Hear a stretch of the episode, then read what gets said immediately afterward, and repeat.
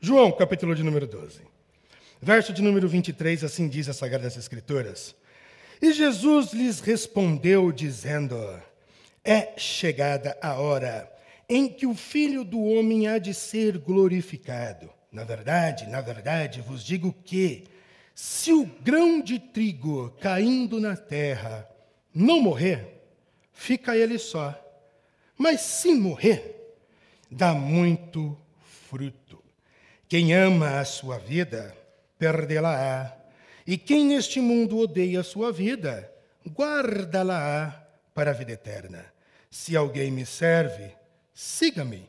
E onde eu estiver, ali estará também o meu servo.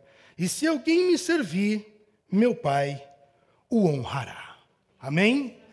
Queridos, o capítulo de número 12 de João é um capítulo inicial de uma série de capítulos a seguir que vão suceder o capítulo 12, que falam acerca da crucificação de Jesus, da morte de Jesus, da ressurreição de Jesus, da ascensão de Jesus e também falam do outro consolador que recebe o nome de Espírito Santo.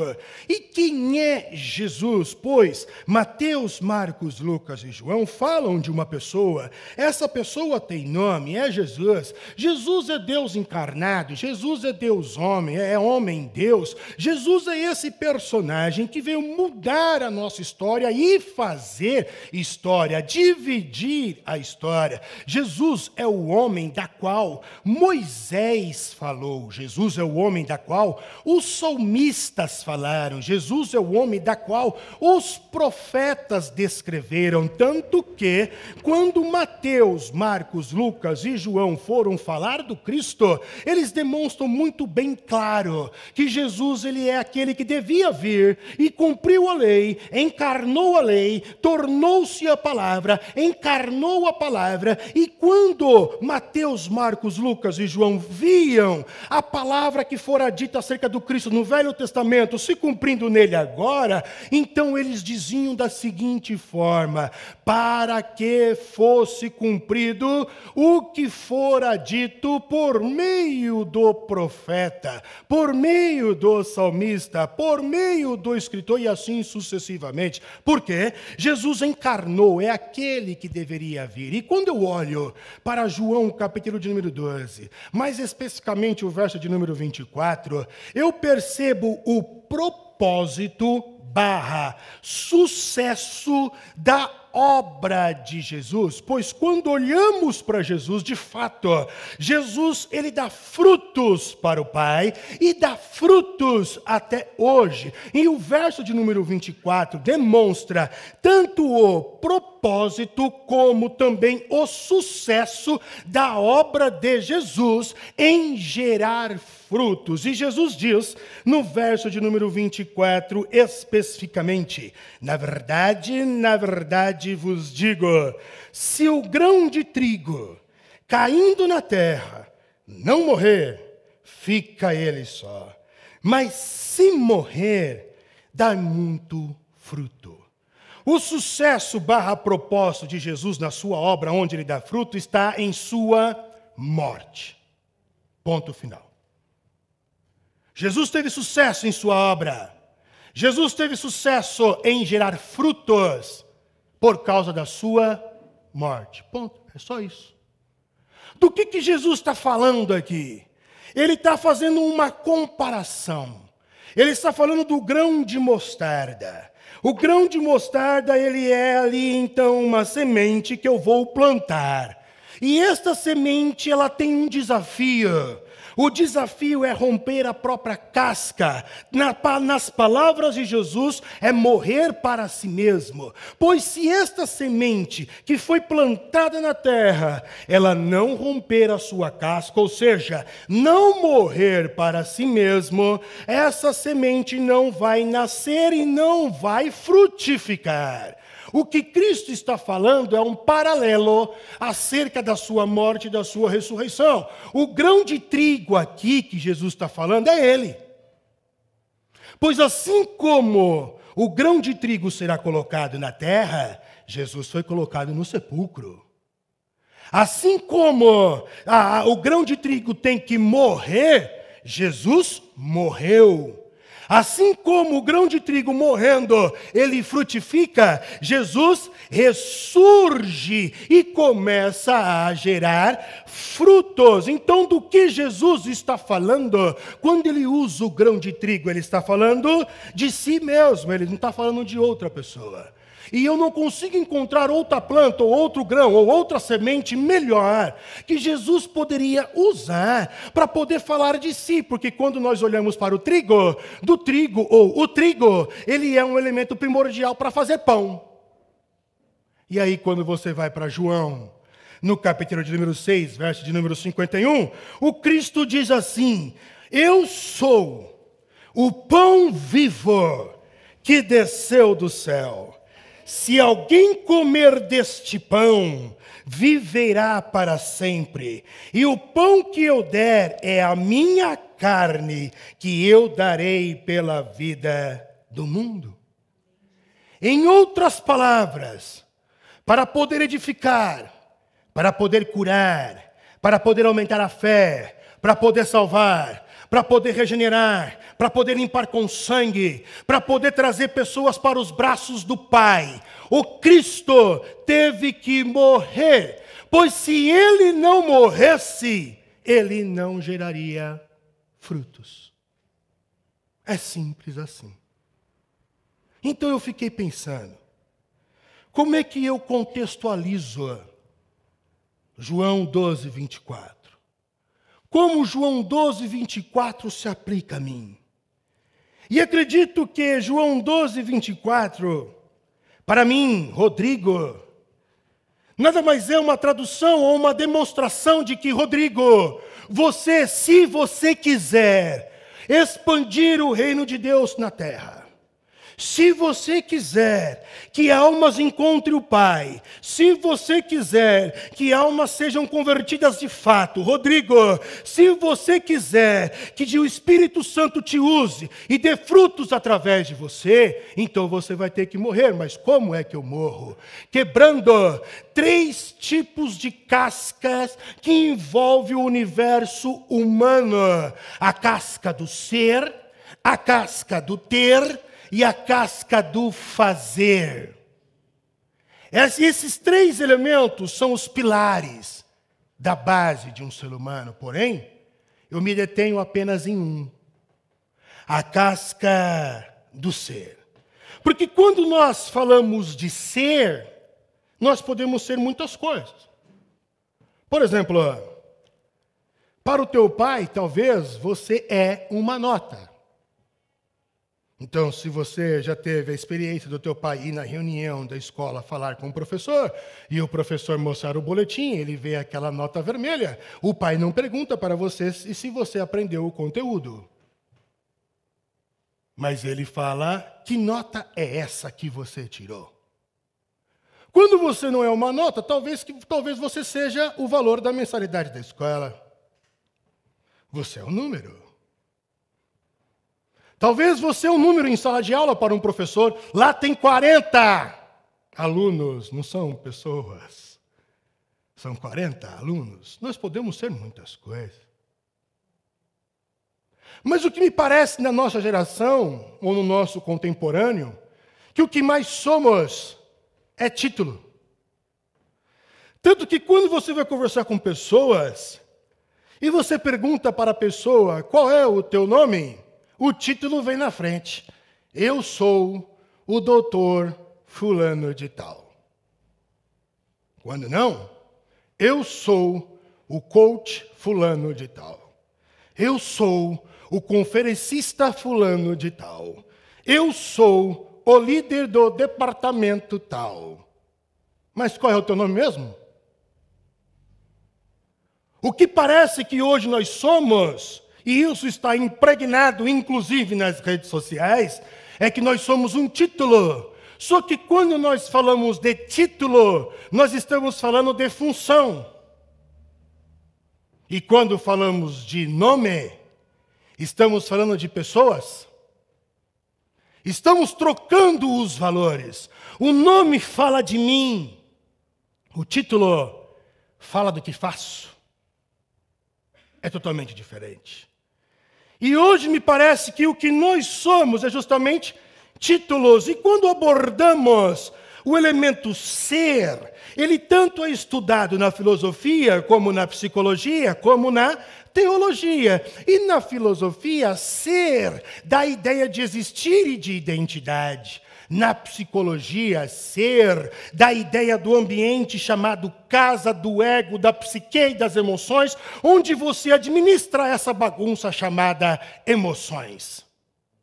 Ser na teologia dá a ideia de alma e tudo que diz respeito à alma e todas as vertentes e faculdades que envolve a alma. Mas quando eu permito este ser me enganar pela titularidade, pelo que faço, eu passo então a me achar superior ao outro.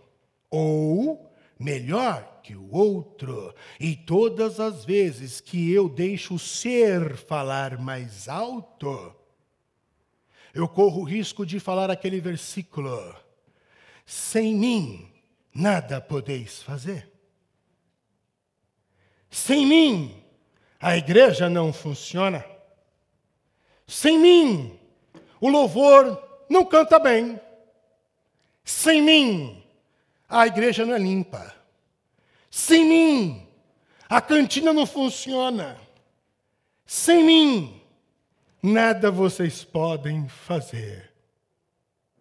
Porque eu estou deixando ser-me enganado pelo título que cria uma, um pseudo-ser, que torna superior. Isso é bíblico? Sim. Tem um cara na Bíblia que vocês sabem que eu gosto muito, é meu amigo, Paulinho.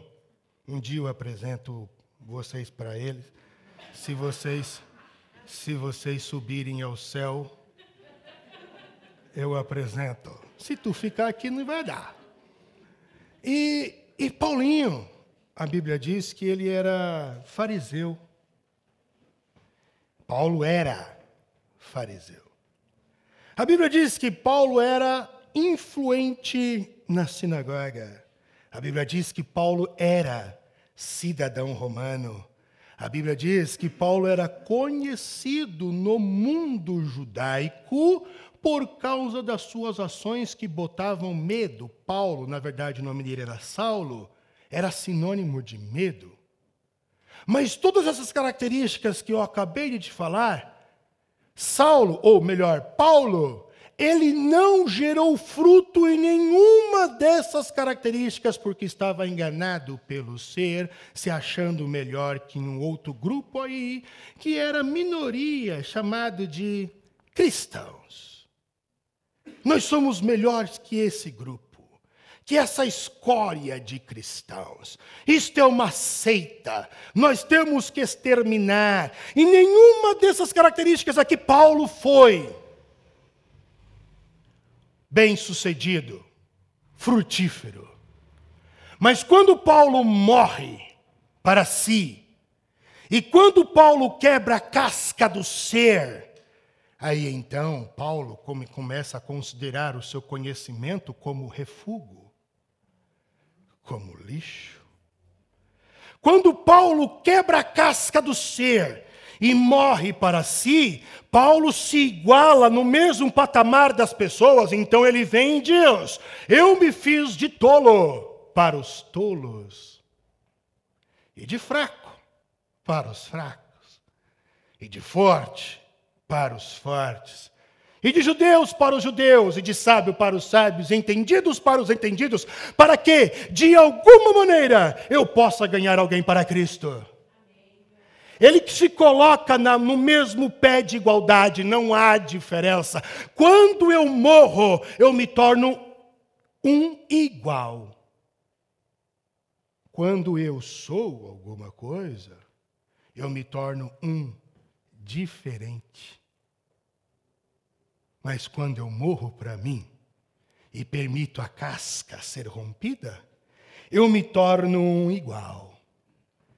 E ao voltar para Cristo, é justamente isso que Jesus está nos ensinando. Ele está falando dele para ter sucesso nas obras, frutificar, fazer crescer, é necessário morrer. E Cristo morre. E quando Cristo morre, assim como a semente entrou e quebrou a casca, morreu para si, ela cresceu, Jesus agora ressuscita. E se Jesus não tivesse ressuscitado, como disse o apóstolo Paulo em 1 Coríntios 15, 14, é vã a nossa fé. Paulinho vem e diz: e se Cristo não ressuscitou, logo é vã a nossa pregação e também é vã a nossa fé. Os discípulos tiveram e foram testemunhas da ressurreição. E qual é o nosso papel em relação à ressurreição?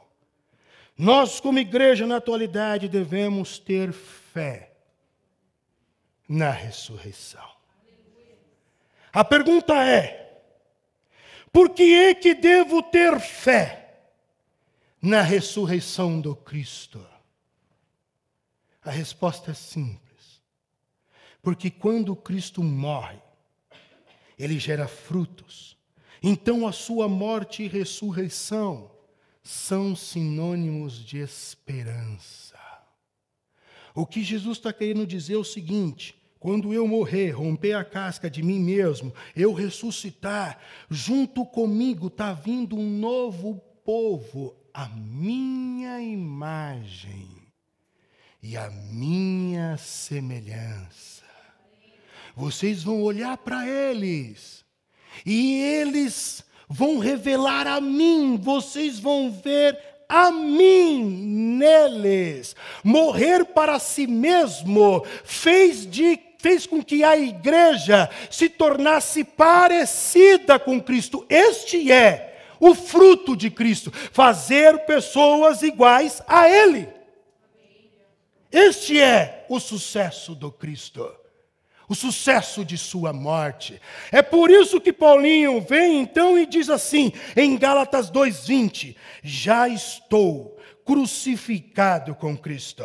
Não vivo mais eu, mas Cristo vive em mim, e a vida que agora vivo na carne, vivo-a pela fé no Filho de Deus, o qual me amou e se entregou a si mesmo. Mas eu fiquei pensando assim: Rodrigo, será que tu se parece com Cristo? Nesta hora, eu fui até o espelho. E eu fiz essa pergunta. Rodrigo, você se parece com Jesus? E aí eu queria jogar essa pergunta para você, para eu não me lascar sozinho. Uma pergunta retórica de autoanálise. Você se parece com Cristo? Foi um espirro. Você se parece com Cristo? Porque quando eu leio a Bíblia, eu vejo Jesus para tentar me parecer com Ele, mas eu não vejo um Jesus rodopiando.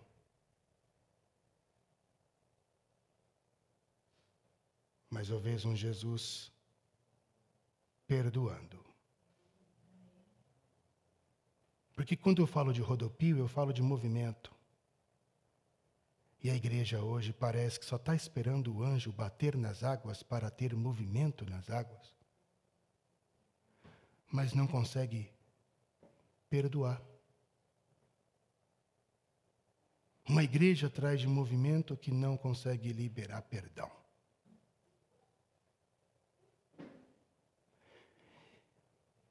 E se Jesus estivesse aqui no meu lugar, e você pudesse perguntar para ele: Jesus, o que, que eu escolho? Rodopiar ou perdoar? Na tua cabeça, talvez rodopiar é mais fácil. O que você acha que Jesus responderia?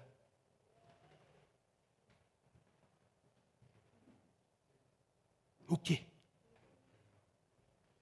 Quando eu olho para a Bíblia Sagrada e eu leio eu vejo um Cristo que encarna a lei, que cumpre a lei, que prega a palavra com autoridade, que prega a palavra com verdade, que prega a palavra com sinceridade, que prega a palavra com ousadia. Porém, Jesus, a Bíblia não mostra para mim, e eu não vejo um Cristo que se assenta na cadeira de Moisés para julgar o povo.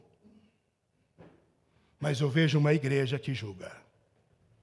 Quem entra e quem não entra no céu. Quem é e quem não é de Deus. Uma igreja que julga, que senta na cadeira de Moisés, como falou Jesus, dos fariseus, e depois que eu te xingo de fariseu, tu acha ruim.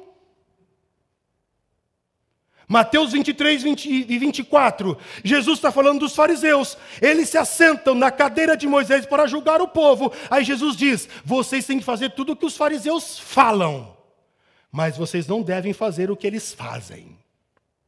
Jesus ainda diz. Agora eu queria que você abrisse a tua Bíblia em João capítulo de número 12, verso de número 47, porque parece que crente tem uma vontade de enfiar o reino de Deus, Jesus, a goela abaixo. Ele quer que todo mundo aceite as condições que eu e você nós temos e as experiências que temos. Nós queremos que parece isso, que o cristão enfia o evangelho de Jesus a goela abaixo, sem misericórdia, e nós obrigamos as pessoas a seguir a Cristo ou o que nós acreditamos. Mas olha o que, que Jesus colocou no verso de número 47 de João 12. E se alguém ouvir as minhas palavras e não crer, eu não julgo não.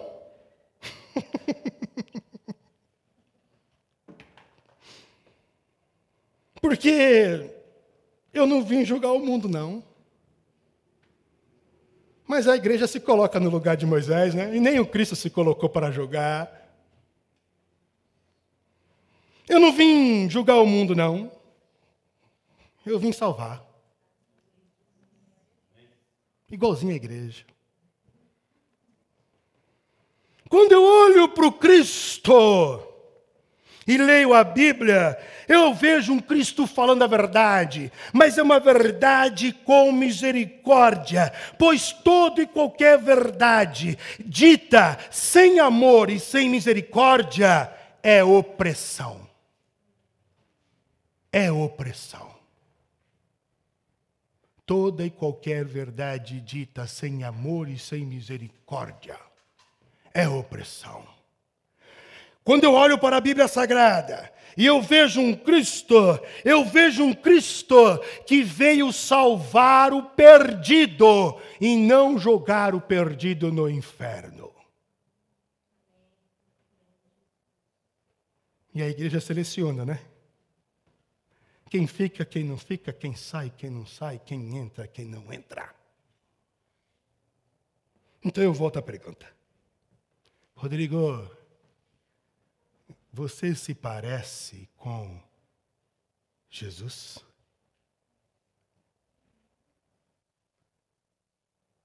Eu transformo essa pergunta para você e eu queria que você pensasse. Se queremos de fato frutificar, expandir o reino de Deus, fazer as coisas acontecerem, nós temos que morrer para nós mesmos, quebrar a casca do ser. Concluo dizendo que no cristianismo, morte não é sinônimo de aniquilação e extinção. Logo, morrer para mim mesmo, romper a casca do ser, não significa que vou deixar de ser eu, que vou anular a mim mesmo, mas significa que eu estou evidenciando um Cristo ressurreto que demonstra o seu amor através de mim para o outro. Isso significa morrer para si mesmo. Isso significa romper a casca do ser. Por isso eu oro. Eu oro com veemência. Eu oro com autoridade. Eu oro com temor. Eu oro com tremor.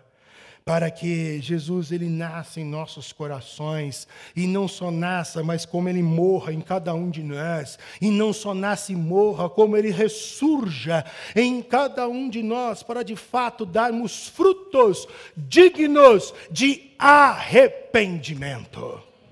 Eu oro eu oro para que a igreja no Brasil, para que a Lagoinha São Miguel Paulista, para que você, para que eu, para que nós possamos nos parecer com Cristo de fato, ao ponto de sermos confundidos com Ele. Eu oro. Eu oro para que o propósito de Deus, que é expandir o seu reino, ele se cumpra na minha e na tua vida. Então devemos sim ter fé na ressurreição, pois ela é a esperança de glória para o mundo perdido. Deus os abençoe.